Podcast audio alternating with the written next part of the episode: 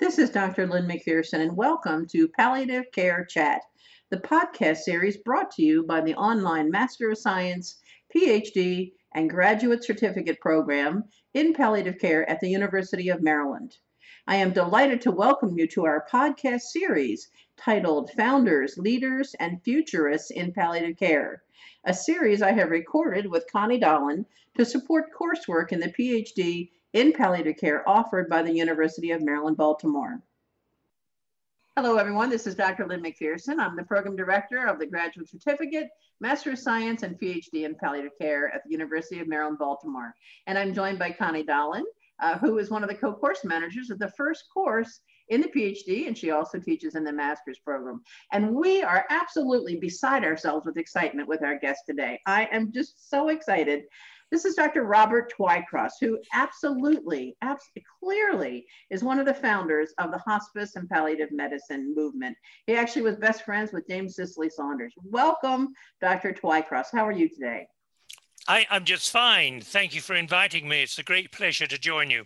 It wouldn't be a party without you, my friend. This is so exciting. So I've given just a, the bare tip of the iceberg about your bio here. Can you expand a bit and tell our listeners about you know, who is Robert Twycross?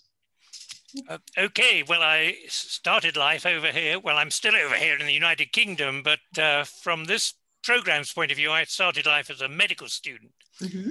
Uh, I came up to Oxford University in 1959 uh, and began a six year course. and uh, halfway through, I went to uh, a major student conference held down the road in Bristol. Um, and one of the speakers was Cicely Saunders. Mm-hmm. Uh, and uh, she was there giving a plenary address, but she was also uh, a senior facilitator for a special uh, interest group on health and healing. Well, that's the sort of thing you go to if you're a medical student. Uh, and I went. So not only did I hear her plenary lecture, but I also had the value of some interaction in the small group work. But it was, I think, it was a plenary lecture which really changed my life. Mm-hmm. Uh, she had qualified a few years before in medicine at the age of 39 in 1958.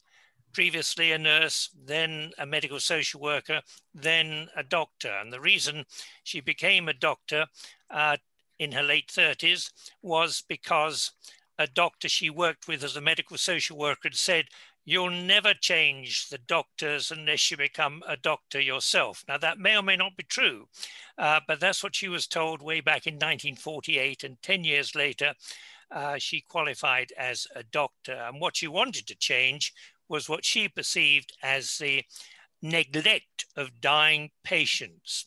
Mm-hmm. So she began, if you like, uh, a, a, campaign to, to make uh, better care for the dying. Mm-hmm. Uh, and she, there were one or two institutions in London, I think three or four in all, and she had an association with two of them after she qualified. Uh, a year later, she took up a research fellowship at one particular London hospital, which allowed her to go to work at St. Joseph's Hospice in the East End, where she had clinical experience and also began her research into pain management at the end of life. And during that time she was there, uh, she was uh, fulfilling her vision of establishing a new modern hospice in which not only patient care would be there, uh, but also uh, uh, teaching and research. Mm-hmm. And she achieved that in 1967, I guess. Mm-hmm. Uh, and uh, we kept in touch after I met her at that conference in 63. Always at the back of my mind was, well, I, I really would like, you know, to do hospice care, but of course, mm-hmm. what opportunities. But to cut a long story short, I qualified. I, I had several years in general internal medicine. And then 50 years ago, beginning of March, 50 years ago, I moved from general medicine to the fairly recently opened St. Christopher's Hospice in South London, where I was her research fellow in therapeutics for about five years. Mm-hmm. So, what was it about her presentation specifically that lit a fire in you? Well, you know how it is, uh, and I, you may have the same experience. You look back and say, I have no idea. I have no idea what she said. But the point is, she was a very skillful communicator.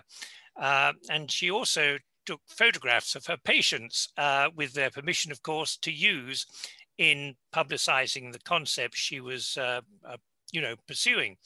Uh, so these were illustrated lectures with anecdote after anecdote after anecdote to illustrate the principles of appropriate care of the dying. Uh, and uh, I'm it, it, I well I just felt this is medicine, you know. Um, this is medicine. It's more than just physical care, and you know, I, I can't say any more. Mm-hmm. I think uh, mm-hmm. a lot of people in their lives meet someone who you know, do something, say something, and that changes the course of their future uh, mm-hmm. life. Wow, that's amazing to think of your long career all just on the turn of a dime by happening to be in her presentation. That's amazing, don't you think, Connie? You're muted. Yes, I mean, I think it's interesting also of, um, you know, the saying that goes, you won't remember what they said, but you'll remember what they made you feel and what they made you think yeah. right? Um, uh, I think that was Maya Angelou said that. And so, what you're sort of saying is there was something about the spark of what she said that kind of clicked. And I think, you know, you also are speaking to something that um, is so universal, right? Like, not everybody will get um, heart disease, not everybody will have lung disease, but everybody is going to die. And so it's that universal experience um, that in healthcare, at least in the United States, we actually don't like to admit that patients die um, still. um, and so it makes it a really interesting uh, part of thinking about what is palliative care about. Mm-hmm. And I think that spark she ignite, ignited in you calls to the soul of so many people. That's why we have so many mid-career people who want to move into palliative care. Absolutely. So tell me about your early research. When we spoke a week or so ago, we were talking about Ray Houde and so forth. So what did you do as a research assistant? Uh, okay, uh, Ray Houde will come a few paragraphs down the line, uh, but I was in England, and so it was the English problem which I was asked to investigate. Now we, there are differences. We all know that there are differences between countries and there are big differences even between the United Kingdom and the United States, even though we share or sort of share a common language. But the point was, we had used uh, laudanum, uh, an alcoholic extract of opium, for centuries to relieve distress, particularly in the dying. Uh, then, of course, uh, beginning of the 19th century, morphine was extracted from the mixture and so people began to use that instead. Well they were alongside uh, you know but morphine came to the fore opium dropped back a bit uh, and uh, so we had a solution of morphine. But you know doctors being doctors it got a bit elaborated or shall i say pharmacists being pharmacists lynn. Uh, it got elaborated and uh, towards the end of the 19th century we had the Brompton cocktail, which had morphine, cocaine in a vehicle of uh, what uh, alcohol, syrup, and chloroform water, the latter as a preservative. And mm-hmm. that was used uh, at, well, certainly in London at the Brompton Chest Hospital and down the road at the Royal Cancer Hospital uh, for people with terminal tuberculosis, with uh, severe breathlessness and severe cough and it made sense, morphine and cocaine. And it was also used uh, by some of the uh, oncologists at the Royal Cancer Hospital for people dying of cancer. But also because morphine had the chemical structure had been identified um, in, wherever, let's say about 1840, mm-hmm. uh, then the pharma- pharmaceutical companies became interested and they said, well, what happens if we modify morphine? Can we make it better? And mm-hmm. up came diamorphine, diacetyl morphine, which was eventually marketed uh, in the 1890s. Uh, and people were very enthusiastic about diamorphine. Oh, it's better, blah, blah. We can use it as uh, a treatment for morphine addiction. Well, don't forget that diacetylmorphine, diamorphine is heroin. Mm-hmm. Uh, so just think of that, this wonderful idea, both in Britain and Germany, that you could cure morphine addiction by giving them heroin. But anyway, that's how it was. Hair the dog, so to speak. Huh? but uh, let's move on. So uh, we then had a divide. Some people put diamorphine in their Brompton cocktail, but perhaps the majority continued with morphine. Anyway, Cicely landed while this debate was still going on. I think uh, possibly because of what she learned from one or two other people, uh, she concluded that diamorphine was probably better. And so when she went to St. Joseph's after she qualified as a research fellow from a neighboring teaching hospital, uh, she was using diamorphine. Uh, and when she opened St. Christopher's in 67, she was using diamorphine. But the point was the rest of the world had outlawed diamorphine heroin for medicinal uses. This was the League of Nations, followed by the United Nations after the Second World War, saying it was too dangerous to use because of possibility of diversion.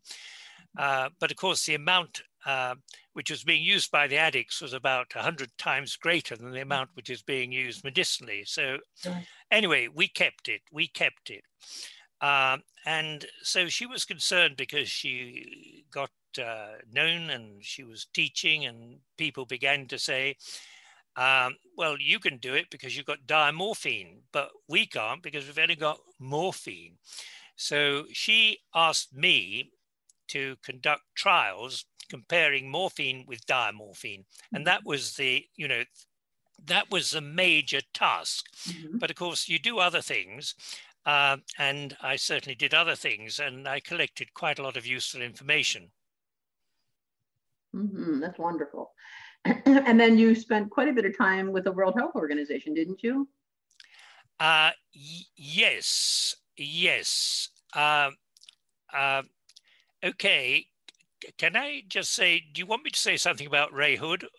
Well, I, I just found that whole conversation interesting because I'm very interested, as you know, in opiate conversion calculations. Mm. And the very, very early equianalgesic charts that came out showed that 10 milligrams of parenteral morphine was 60 of oral. So maybe you can share with our listeners the backstory on that. Well, yes, it's history, and how much should we dwell on history? But I suppose the whole of this time together is history. Anyway, um, in the 1970s, the mid 1970s, that was when IASP, the International Association for the Study of Pain, was set up. And of course, Ray Houde, a researcher, uh, a pharmacology researcher at the Memorial Sloan Kettering Cancer Center in New York. Um, he, you know, he was a member, and John mm-hmm. Bonica, uh, an anesthesiologist who was also one of the founders of IAS, uh, he was a member, and Ray Houde had been doing in the 50s and 60s and since uh, studies in the use of opioids in cancer patients, but it, it was in fact uh, post-operative cancer patients. And they had come up with a figure that morphine was only one sixth as potent by mouth as by injection. Mm-hmm. And they said, oh, it's useless, you know, don't give it by mouth, you can only give it by injection.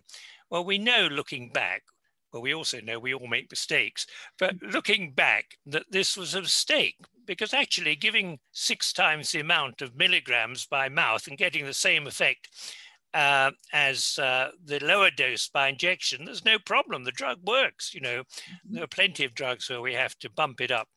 Anyway, this uh, tradition got written into uh, American Pharmacological Law, L O R E.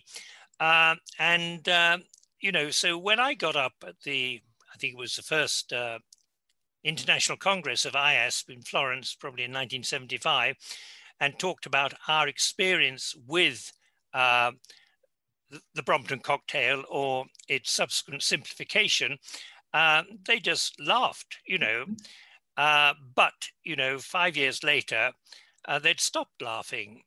and certainly from the 1980s, it has been accepted that morphine by mouth uh, is uh, usually a very effective way of giving morphine regularly on the long term. Uh, and of course, because you're giving the dose regularly, things build up. Uh, you mentioned the metabolite morphine 6 glucuronide. So when you give it on a regular basis, it's only something like two to three times less potent than the parenteral form. Exactly. So in in effect, that you know, I suppose it was anecdote. You know, we'd never done at that stage a control trial. Of course, they came in the late seventies, uh, but uh, the point was. Uh, we had this massive amount of anecdote of patients who, you know, looked in pain and were rolling in agony uh, and then were on oral morphine and they sat up and began to live again. Mm-hmm. Uh, so you, as I say, um, you know, uh, the plural of anecdote is data. So the data was there, even though it wasn't in a randomized controlled trial. Mm-hmm. Uh, anyway, that was a big step forward. And of course, the fact that the controlled trial showed that diamorphine was no better than morphine when given regularly by mouth every four hours in those days because we had no controlled release preparations uh, in an individually titrated dose, etc., mm-hmm. uh, then you know that opened it all up, and we to show that we believed the result of our control trial, stopped using diamorphine by mouth and converted to morphine mm-hmm. by mouth.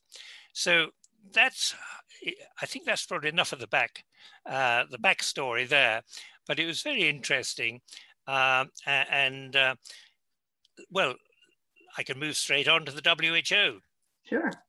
Well, in 1980, uh, Dr. Jan Stjernswärd, uh, a Swedish doctor uh, who I think at the time was a professor of oncology in Kenya, um, he uh, was recruited as the head of the cancer unit of the WHO in, in Geneva. And because he'd worked in Kenya, where resources are few, uh, he knew that in most of the world, cancer presented at a late stage, which was or is incurable. So when he set up uh, the uh, the cancer control program, comprehensive cancer control program, uh, which uh, became, you know, on board about 1980, uh, it had uh, not only early detection or prevention, early detection, uh, curative treatment, it went through to pain control uh, because, you know, that's what he'd have been seeing people uh, end stage in distress, pain control, pain control. So he set up this uh, group. we met in 1982 probably outside Milan, uh, and we, a dozen of us, and we put together what became the WHO uh, method for relief of cancer pain. Mm-hmm. And that was eventually published after field trials in 1986 uh, under the title of Cancer Pain Relief, published, I don't know, into a couple of dozen uh, uh languages and perhaps sold, uh, well, several hundred thousand copies or several mm-hmm. hundred thousand copies were distributed. One of the best sellers from WHO. Uh, and of course, if you look at that in its entirety, entirety uh, it is, you know, comprehensive, well, let's say it's holistic. Mm-hmm. Uh, but because uh, a major part of it within that cancer pain relief document was WHO method for relief of cancer pain. And what stuck out and what people grabbed onto was the WH three step analgesic ladder. Mm-hmm. Uh, I think perhaps, uh, you know, people got a bit uh, one sided, but the fact was it was very important at the time because people around the world were totally ignoring pain because they didn't know what to do. Mm-hmm. And almost every country didn't have morphine, and if they did have morphine, it was probably by injection. And if they did have it by injection, it was probably hospital use only and not in the community. So, you know, this was a big step forward to have an analgesic ladder saying this is what you should be doing non opioid, then add a weak opioid, codeine, uh, because most countries had codeine, and then, if necessary, go up to, to morphine. Uh, and that gave people a structure. Wow, we can do something. And the aim was that if you didn't have morphine available for use in your cancer patients, you started uh, advocating for it. Mm-hmm. So it was very necessary uh, at that stage. Um, and of course, you know, we've moved on since then. That was what, uh, 35 years ago that that book was published. Mm-hmm. Um, and of course, you know, we know uh, that uh, uh, uh a, a, sort of uh, simplistic use of the analgesic ladder uh, can lead to problems as well as benefit. But I guess probably as many problems as benefit if you are using it strictly within a physical biomedical model. Mm-hmm. So nowadays, uh, if I were to teach on your course tomorrow, I wouldn't uh, highlight the three step analgesic ladder, but I would highlight two, uh, are they concentric circles? Anyway, I've got three circles mm-hmm. and they overlap. Mm-hmm. Okay. Venn diagram. Mm-hmm. A, a, Venn diagram. Great. Good. Uh, I'm getting old, Lynn, and I need your help. So there we are. Uh, you have in one circle uh, correct the correctable. This is true of all symptom management. In the second circle, non drug measures, very important. And the third circle, you have drugs. Uh, and as you know, in a Venn diagram, they're going to overlap. And sometimes you've got two of the circles overlapping, and sometimes you've got three overlapping. And that's what happens when you're treating cancer pain. And then you take the drug circle and you convert that into a second Venn diagram.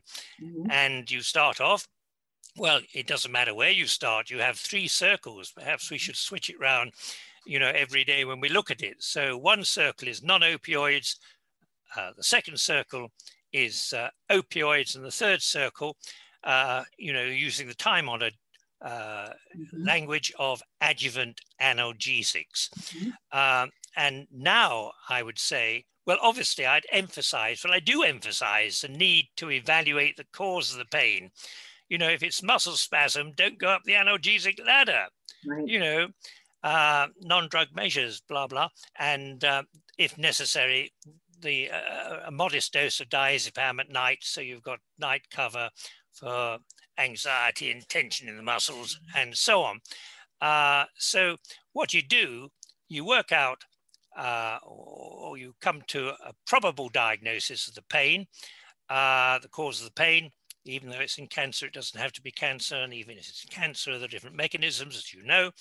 Uh, and uh, then you pick the best drug in that circumstance. And sometimes the first drug will be a non opioid, sometimes an opioid, and sometimes an adjuvant analgesic. Mm-hmm. And that's how I would focus my, uh, my, my, my uh, approach to teaching mm-hmm. now. Uh, but we must remember that historically, the three step analgesic ladder uh, has played a very important point in yes. part in moving things forward. And I wouldn't ditch it completely, mm-hmm. but I think it has to be against the background of those two Venn diagrams. Mm-hmm.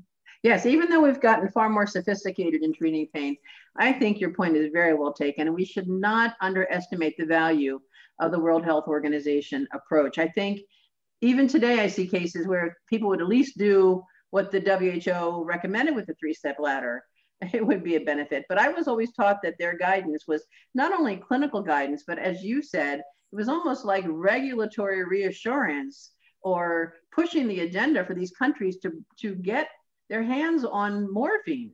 So I think both of those agendas, the clinical guidance and the regulatory perspective, were invaluable. I think it was a quantum leap in pain management. And yes, I think we've certainly progressed beyond um, that original guidance, but uh, huge, don't you think, Connie?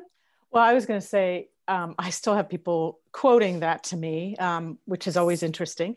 Um, but I think the other part, and I would say in the United States, you know, with the opioid crisis and some of these small rural places, in order to justify their practice, they still go back to the WHO so that, you know, if anybody's questioning them, because, you know, where, and Lincoln knows more about this, but where we decided that 60 to 90 milligrams of morphine after that a day you know you're an addict rather than looking at somebody's condition you know for these smaller programs they do you know need to use something so i think the diagrams are helpful and i also think that um, to your point dr Twycross, it's the other part about that was it codified internationally, right? Like we're not just saying, oh, well, in England, you have diamorphine and morphine, so you guys are going to do this. In the United States, we had access to more codeine, you know, which we now know we're all trying to get off.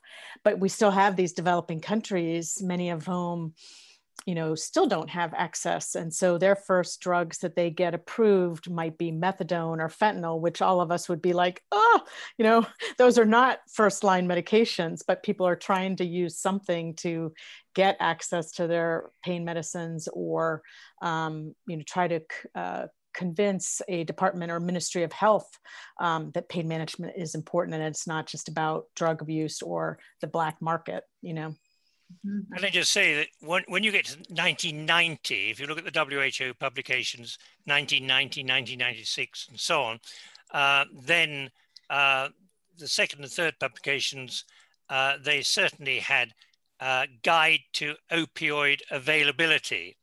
and one of the big champions uh, for opioid availability, and he traveled to many countries, uh, let me think of his name. Uh, was he up in Wisconsin? Oh, Jim Cleary. Uh, well, he's one, but before Jim. But anyway, his my, uh, his name will come back to me. Uh, but I have uh, many fond memories of the work he was doing to help people in different countries negotiate with the drug regulatory authorities to go down as recommended by the WHO.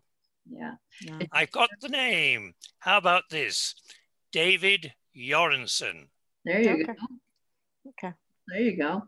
I know I get upset when I see people in the US die on hospice and they've got all these drugs left over. I want to put them in a Ziploc bag and send them to another country, but I guess I would go to jail if I did that, huh?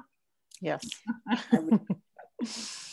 so, speaking of all the research that you've done, you, my little kitten, have been a prolific author Exhibit A, the first book that I ever bought in my career in palliative care. You wrote this book. You've written 300 articles, chapters, editorials. How many textbooks? So well, it depends how you count them, but I think uh, certainly the best part of 10, and then somewhere when they've been multi-author books. I mean, I think if you do a book with one or two others, you can say you're author. Mm-hmm. But once you get to uh, five, six, seven, eight, then then it becomes uh, it becomes a, a, an, a you know you've, you've just been editor. Mm-hmm. Anyway, I, have written lots of books, as you say. Uh, quite a number of them being translated into foreign languages, um, and um, you know if I put an edition of each book which has my name on the cover, uh, then it almost comes up to you know pile it up from the floor, it almost comes to shoulder height. Wow. So it's quite a lot. It's quite a lot. Mm, not, and not- it, it's it's obviously been a major part of my contribution uh, because you say you found my book useful. That was the first uh, as uh, by, by, by me. Mm-hmm. I, had done one or two other books uh, as in an editorial way. Uh, but um, you know, other people have written to me in this is my 50th year since I moved to palliative care. So I've had a number of messages. Um, and a number of people have referred back to my book or the book mm-hmm. they got in the 1980s or the 19 early 1990s and how you know it helped get them focused and moving in the right direction okay. so yes writing clearly has been uh, well, it could be the major way I have influenced the develop of, development of palliative care. Because when I teach, I'm not just wanting to give knowledge, mm-hmm. I want the audience, who uh, will largely be uh, clinicians, and largely be uh, physicians, I want them to become better mm-hmm. palliative care physicians. Mm-hmm. You know, I, that, that's my aim. I want you to be a better palliative care physician. Oh, and by the way, that's one of my limitations. I am a doctor. I think as a doctor. I teach as a doctor. Uh, and therefore, you know, if you're not a doctor, you probably have to uh, decode what I'm saying and reapply it in terms of your own specialty.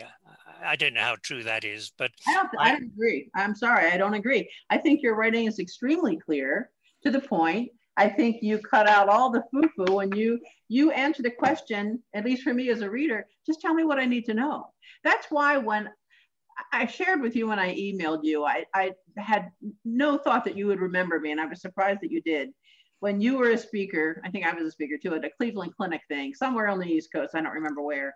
And we had a meet the expert at lunch. And everyone sat down at your table. Of course, everybody was beating each other up to get to your table. And they made an announcement that if you left your stuff in the other room, go get it. So everyone got up but you and I. I thought I would faint from excitement I was fangirling so badly. It's not even funny. I think you're an exceptional writer. So I'm just leaving it there because that's that's my opinion. There you go.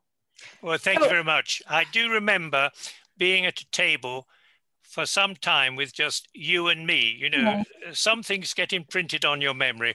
Yeah. Uh, and you're quite right. It was at a Cleveland Clinic uh, event.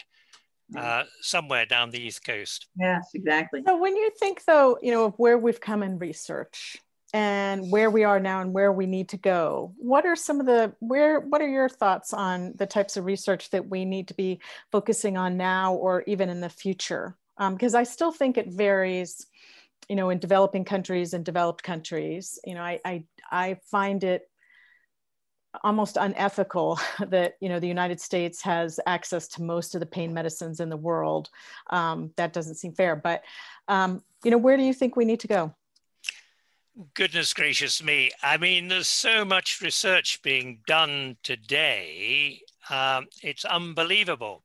No one can keep up with it. Uh, and uh, it's just pouring out. Uh, and that's because we've now got departments of palliative care and so on and so on. And you appoint people uh, as researchers, and researchers have to research, have to publish, have to go for the next grant, and so on. Uh, so I'm not saying some of the research is, uh, you know, motivated by the need to to get the next publication, but on the other hand, it does mean there is an amazing amount, uh, and yes, I mean, I, I five years, 71 to 76, research was my top of the list job. Uh, then for the next 15 years, it became uh, second or second equal along with teaching. Uh, but really in 1990s, I, I, said, oh, so much else is happening around now. We've got university departments and they're all doing research, but what we need is to teach to get better physicians. So really in the 1990s, uh, I, I relied on other people's research and tried to interpret it in a practical, applicable way.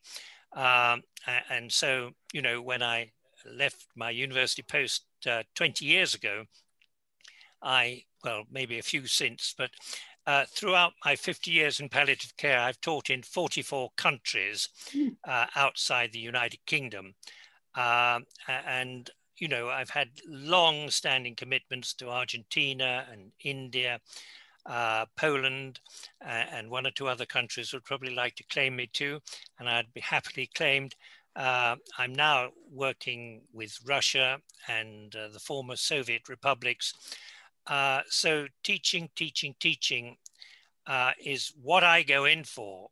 But as I say, there's so much research out there. There's so much research out there surely everything's been covered. What do you think, Connie? What else would you like to see done? Well, I mean, I think, you know, you and Lynn are geeks in the pharmacology. And I think given the opioid crisis, it feels like that will be an ongoing issue of um, how do we manage that? Um, you know the whole issue of buprenorphine and who's able to write it and how do we use it um, you know i also think um, you know if we think about palliative care development and we're doing this holistic care you know, I'm also um, uh, uh, in close proximity to a, a, PhD researcher on placebo effect, and so it's also interesting to think mm. about what are the non-pharmacologicals, what is what are our medications really doing? You know, do we need to kind of think about the spear because the challenge, as you know, also is we want to go for non-pharmacologicals first, but at least in our country, those are usually not paid for. So we set this standard that um, I don't know, I, I, have no idea, but I'm going to say at least a half of our population cannot afford, you know, because you get, you know, four sessions of PT or you get five, you know, social work visits. So it's a very weird thing about um, a little bit with palliative care where we talk about total care. We still kind of focus on um, this pharmaceutical, pharma, pharmacological method because that's what we're experts in and yet we haven't kind of figured out some of these other um, pieces of it. And i guess then the second part of it is and and we are challenged because if we're truly dealing with patients serious illness advanced at the end of life that's also an irb nightmare right? So there's just a lot of challenges i think about thinking about this um, extending the research on. Well, well well, clearly, and I, would like to think I can leave that bit behind, leave it for the next two generations uh, below me, uh, and so on.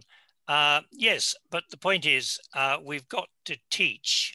Mm-hmm. I, have been looking back, uh, you know, off next, you know, over, over the, I've been looking back over the last uh, few days and saying, well, what would I do differently? Mm-hmm. uh, if I had my time all over again. Uh, did I overemphasize, the physical? Uh, maybe, but of course, if you have someone rolling around in pain, right. Uh, there's no point sitting down beside them and listening because right. they're not able to to to talk, if I can put it that way, at right. its simplest. So we do have to get the symptoms reduced relieved uh, to a greater or less extent.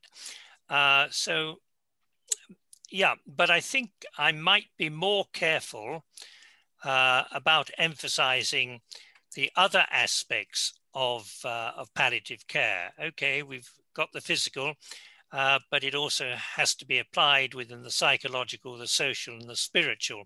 Mm-hmm. Um, and I fear that some of the medical whiz kids in palliative care may be too focused on the physical. You know, uh, the, could there be a tendency for the doctors to become symptomatologists uh, rather than holistic palliative care physicians?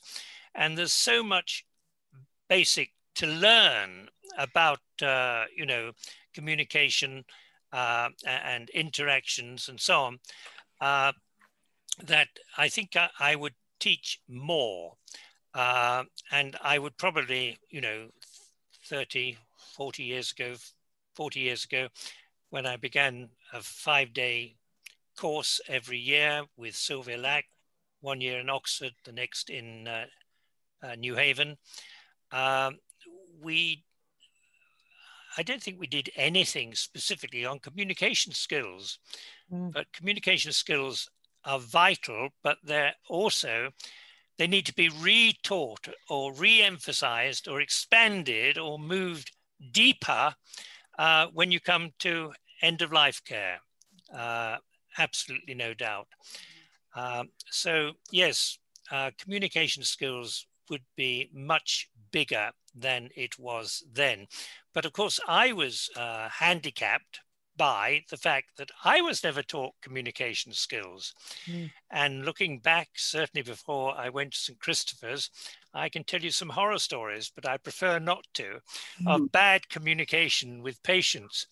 Uh, but in fact, it was only about 20 years after I moved to St. Christopher's and I was back in Oxford. I went back in 76, um, that uh, I, I, said to myself, well, Robert, you really need to brush up a bit because uh, you're teaching medical students a bit about communication skills, or you have to if uh, the, the guy from psychology can't come that week. Uh, so you better go on a communication skills course. And there's a guy up in Manchester, uh, in the northern part of England. Um, uh, he ran communication skills course as psychiatrist at the cancer hospital in Manchester.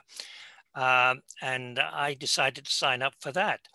And by golly, you see, after 20 years, I, I learned all sorts of things.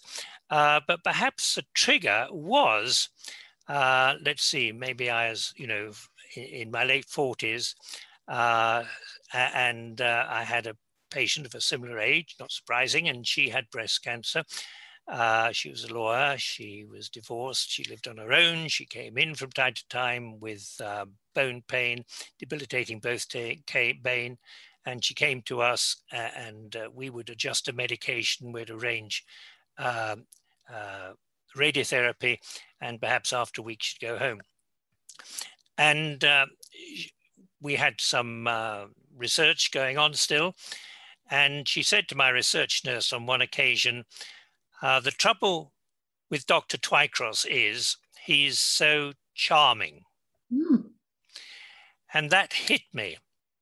You know, it was rather like going to Cicely Saunders's lecture in 1963. Um, you know, a bulb lit up or exploded or something. But I realize that being kind and courteous, i.e., charming, uh, wasn't the answer. Okay, it helped. But in her case, it put a barrier between her and me because patients, by and large, well, certainly in this country, don't like to upset those who care for them and their doctors in particular. Uh, oh, he's so nice, I can't upset him. So this woman, uh, she she couldn't share her deepest fears and anxieties about the future. So I was using uh, my charm, my my my courtesy and kindness as a blocking technique to stop the expression of fears and worries. And of course, I I, I realized that, but I needed to go uh, to Peter Maguire's course really to get it out of my system and to move forward. Uh, so you know, um, the you know, the list of blocking techniques used by doctors the world over, you know, is almost as long as your arm. I don't know about nurses, uh, but uh, it, it is amazing. Uh, and so, you know, teaching communication skills is, you know, top of the list, I think, alongside the basics and more than basics of symptom management. Absolutely. Absolutely. That was that was pretty profound. Can we go back to the history of the evolution of hospice and palliative care? Tell us about when Dr. Balfour Mount came to St. Christopher's. What's the story there? Uh, well, yes, I was research fellow there, uh, and uh, the main uh, person on the wards for me was my research nurse because I didn't want to to to get involved. I had my clinical practice in palliative care uh, some miles away. Uh, so, yes, he came, what was it, uh, 73 or something like that for a week just to explore. And I think he'd been encouraged to come by Elisabeth Kubler Ross. Uh, and, uh, you know, he liked what he saw and it reflected his. Uh, he, he was a oncological surgeon, uh, and but he had this holistic heart, if I can put it that way. Uh, and so he had the week, and then he went back and came back. Did he come back for three months the next year or something like that?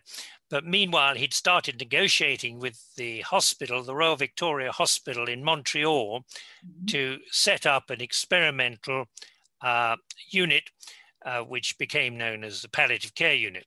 Mm-hmm. Uh, and uh, he uh, that was he's given permission to start that at the beginning of 75 so you know he had to move fast once he came back from christopher's in 74 uh, but he did move fast and then i think a year later or before the two years experiment had run out the hospital authorities confirmed that it would continue on a long-term basis. Now, although Cicely Saunders and I, and no doubt others in Britain, said, oh, you must call it hospice care, you know, hospice care, it's got mm-hmm. a tradition and so on in the United Kingdom.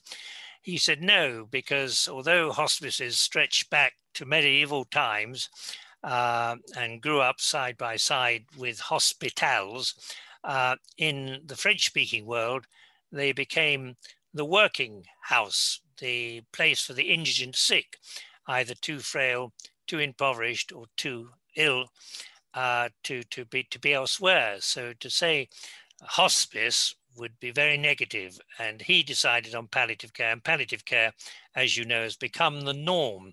That doesn't mean that hospice is obsolete.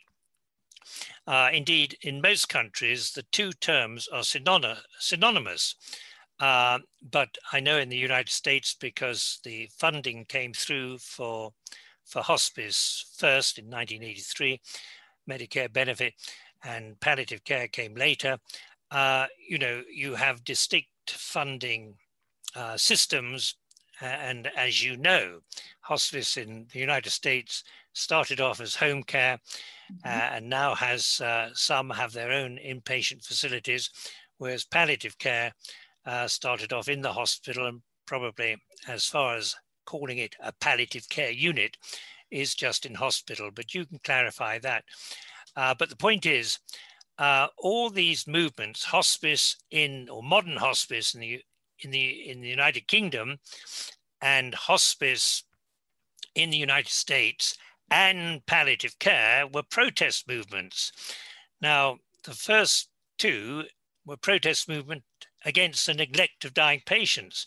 But in America, uh, the people, the main people in early hospice were nurses. Congratulations, Connie. Mm-hmm. Uh, and uh, Yale New Haven Hospice, Florence Wald, Dean of Yale New Haven Hospital School of Nursing.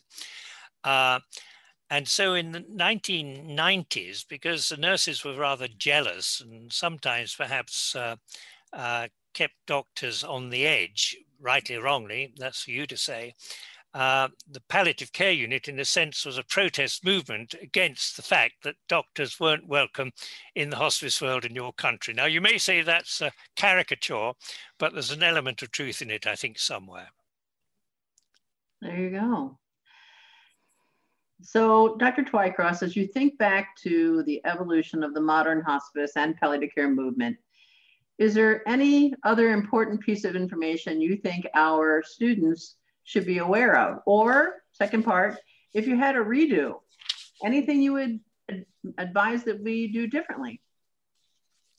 Uh, I, I, think I've already emphasized the need for making sure that the subject is holistic. Mm-hmm. You know, even if you have a pharmacological bias, and even though I, as a physician, trained originally in a biomedical model, have a physical bias, and that's my main expertise. Mm-hmm. Uh, obviously, I had an interest in clinical pharmacology, or I wouldn't have gone to St. Christopher's in any case, I think. Mm-hmm. Uh, but uh, okay, we, we have our biases because of our basic training, and we can't ever remove that. And it's part of the gift to the team, of course. Uh, but we, we, we, we do need to emphasize holistic, holistic, the four dimensions. And we all need to be involved. And I am concerned about reductionism. And I've already mentioned you know, the fact that doctors can become symptomatologists.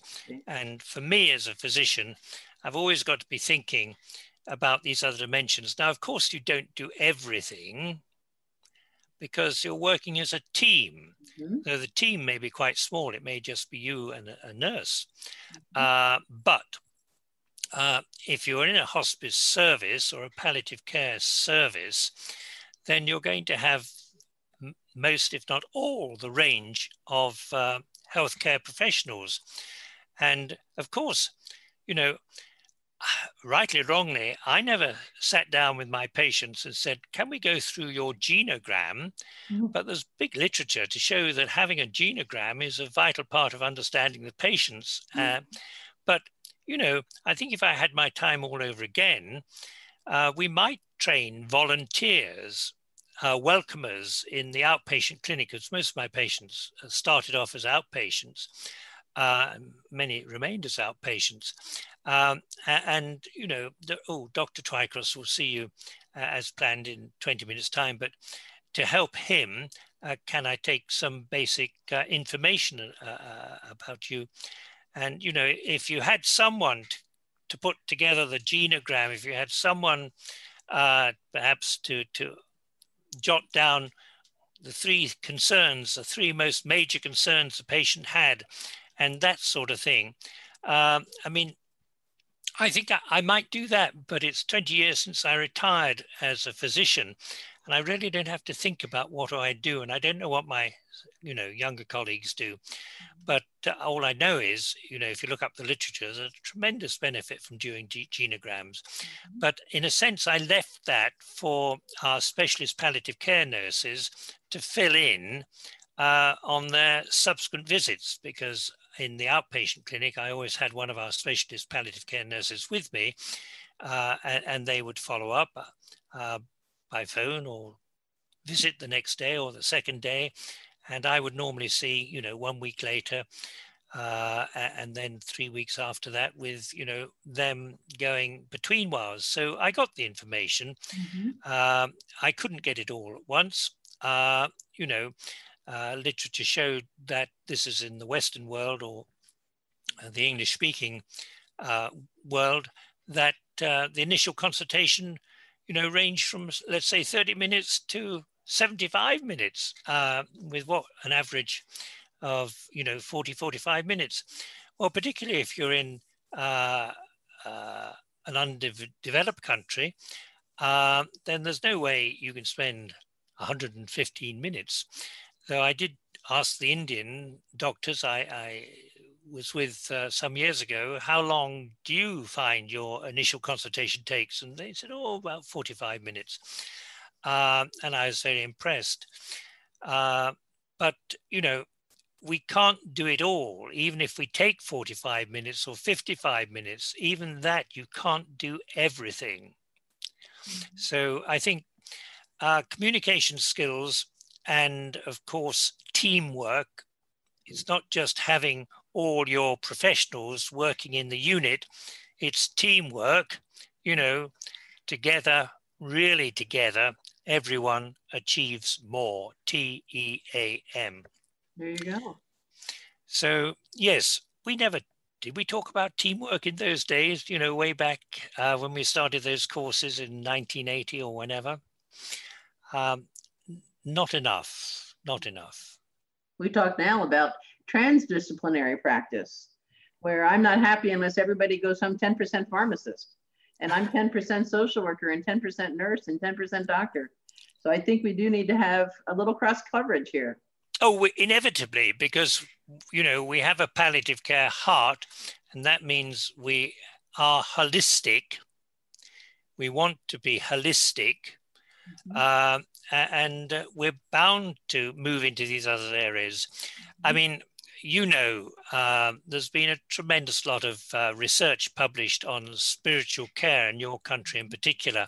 Mm-hmm. And there was a discussion a few years ago about, oh, I think someone who wasn't uh, uh a spiritual care person, whatever you have a generic, I don't know, uh, you know, someone who wasn't. It was a doctor who talked about delivering spiritual care, and there was an angry response uh, in the next issue of the journal saying, "Oh, you know, you you can't do it. You need us," sort of thing.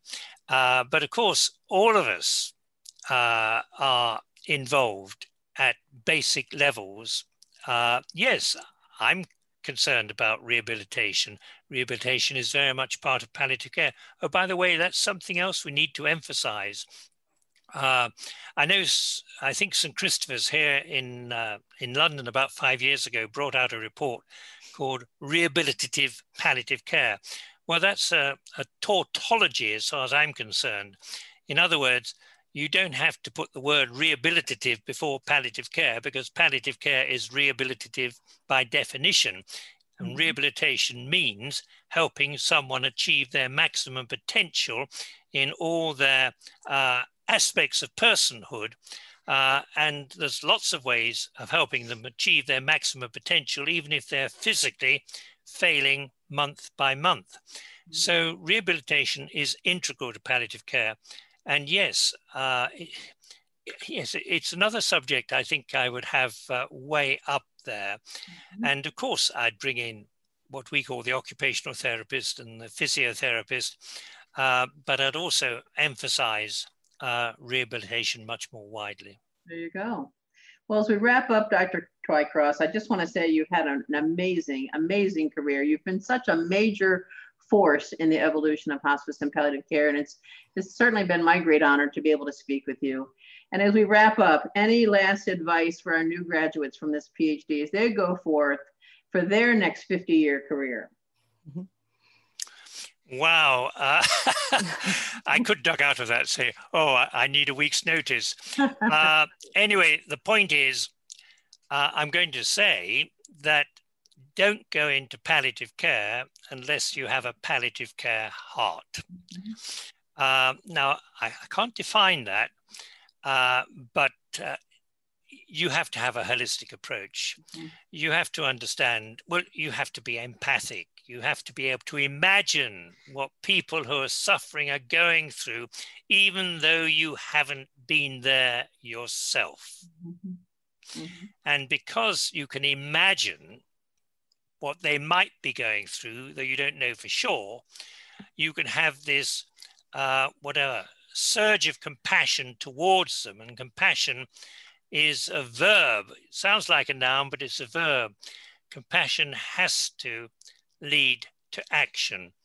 Uh, so you need empathy leading to compassion, leading to action, and you need to be prepared to stay around because compassion isn't there uh, to provide a solution.